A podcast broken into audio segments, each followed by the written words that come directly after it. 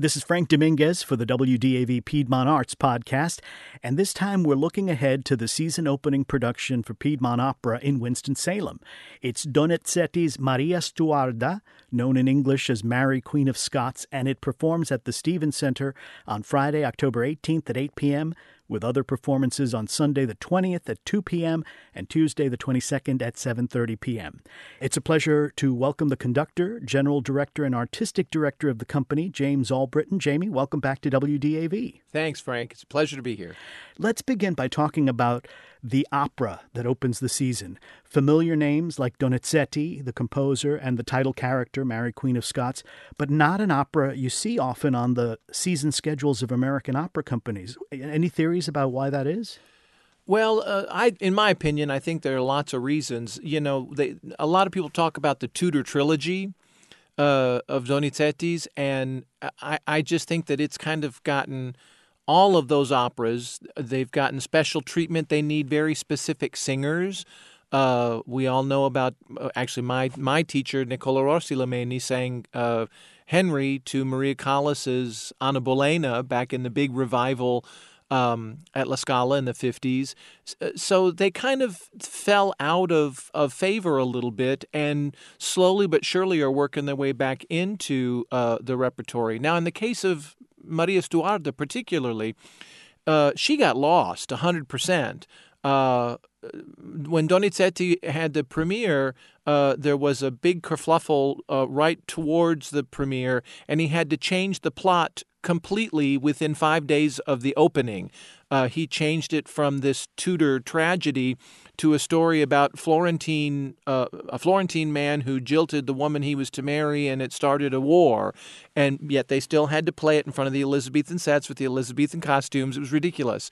And Donizetti kind of turned his back on Mary Stuart. Came back to it a few years later at La Scala, but it just it, it was like I'm done with this. I got to move on. And uh, it was only in the 90s that a critical edition of Mary Stuart came out that really sort of cleared all the cobwebs, straightened out all the nonsense, and brought this really great opera to the forefront. Now, having said that, you might be familiar with uh, uh, Beverly Sills' recordings. She sang all of the queens in the Tudor trilogy of Donizetti in the, what was it, 70s probably. And of course, Joan Sutherland sang them all. The English mezzo soprano Janet Baker took Mary Stuart as her uh, swan song, and it was a beautiful production in English.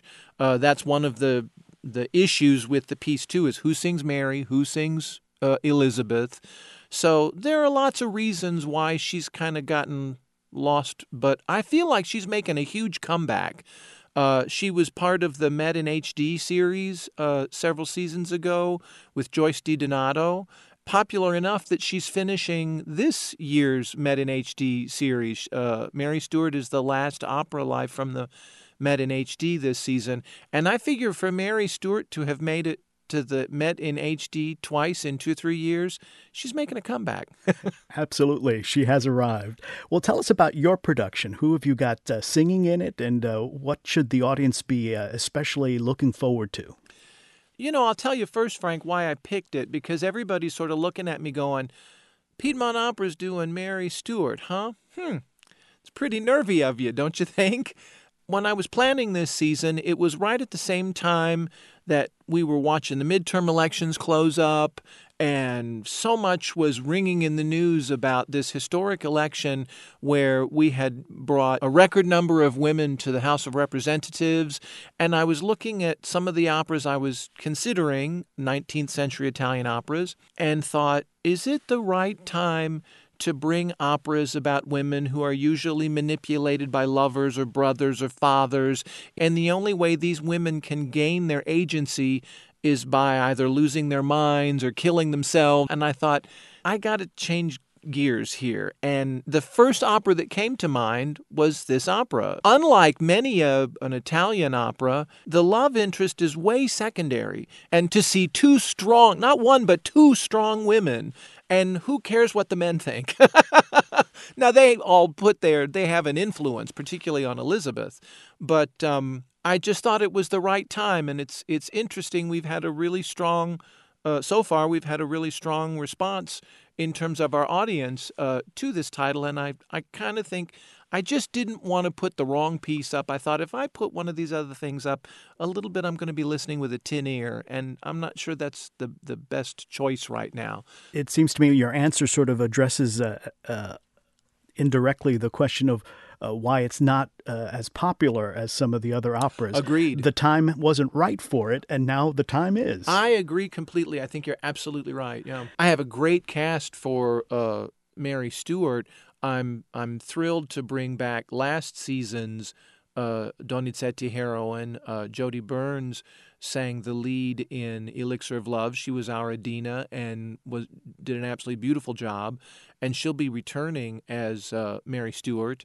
And likewise from last season, uh, Yulia Lysenko, she was a wonderful Mimi last year. She's a Ukrainian soprano whose career is just opening up here in the States, and she's taken on the role of Elizabeth. And I'm just thrilled that, I mean, the two of them on stage, whew, I mean, I, you know, we're going to have to have some fire extinguishers close. It's going to be a it's to be a show. And I'm also proud to say, as I'm sitting here at WDAV, that uh, Davidson's own Dan Boye will be returning to play uh, Elizabeth's minister uh, Cecil, who demands of Elizabeth that she do something with this woman, this Mary Stuart, and and ultimately brings the writ to her to sign to have her beheaded but Dan's a nice guy.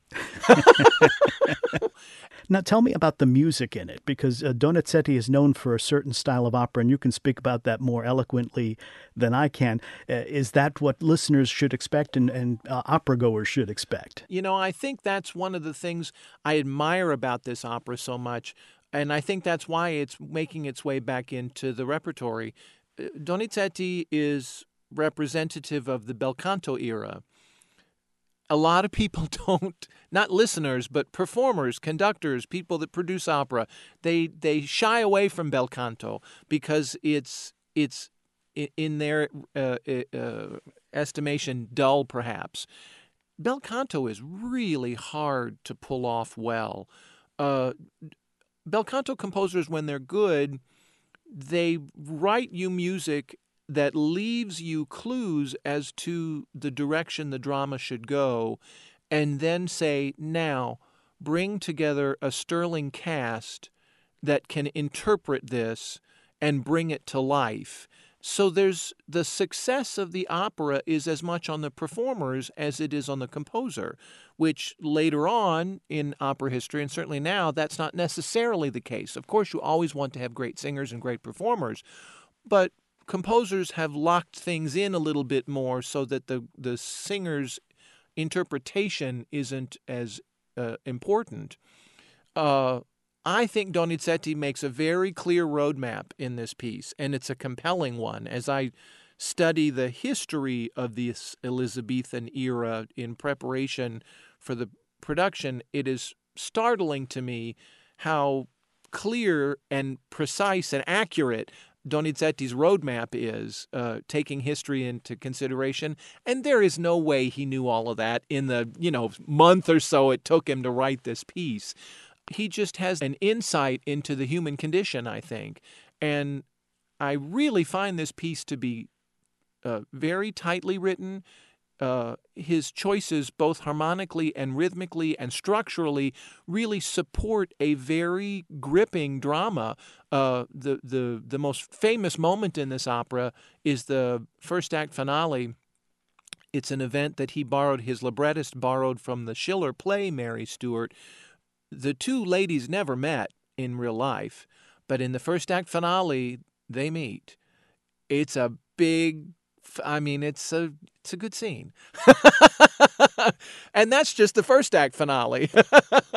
See, that's what I love about this opera is that you have the thrill of that, the dialogue between the two queens, and then at the end of the second act, as Mary goes to uh, the headsman, her supporters are standing uh, outside waiting for her, and she leads them all in this beautiful, beautiful prayer. Uh, it's just a simple E flat major scale, but what Donizetti can manage to do with it and in the hands of a beautiful singer.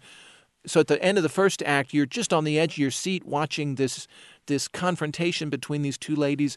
And at the end of the opera, you're walking out of the theater drying your eyes from the beauty of this moment. So it's it's really something just I mean, doesn't matter what kind of opera lover you are, it's there. And it's a good argument for uh, the value of dramatic license and uh, telling these historical stories. oh, absolutely. It makes a lot more uh, entertaining an evening if you can see that confrontation than if you stick to history and they never really met. well, you know what's interesting is Schiller was the first. Donizetti borrowed it uh, in, in, in almost every film that has been made and every play that has been written since, they always have a confrontation. Last November, the latest Mary Queen of Scots film came out, which was another compelling reason to take a look at the opera. And as I went to see it, the movie's going on, the movie's going on, and I thought, oh, they're not going to meet. And then right at the end of the movie, they do, and I thought, okay, everybody has to do it. Schiller, Schiller's a good guy. My guest has been James Allbritten, General and Artistic Director of Piedmont Opera in Winston-Salem, which is set to open another season on Friday, October 18th at 8 p.m. at the Stevens Center with Donizetti's Maria Stuarda. There's a link with more details about the performances and the season at the Piedmont Arts page. And for the WDAV Piedmont Arts podcast, I'm Frank Dominguez. Jamie, thanks for being here. Thank you so much, Frank.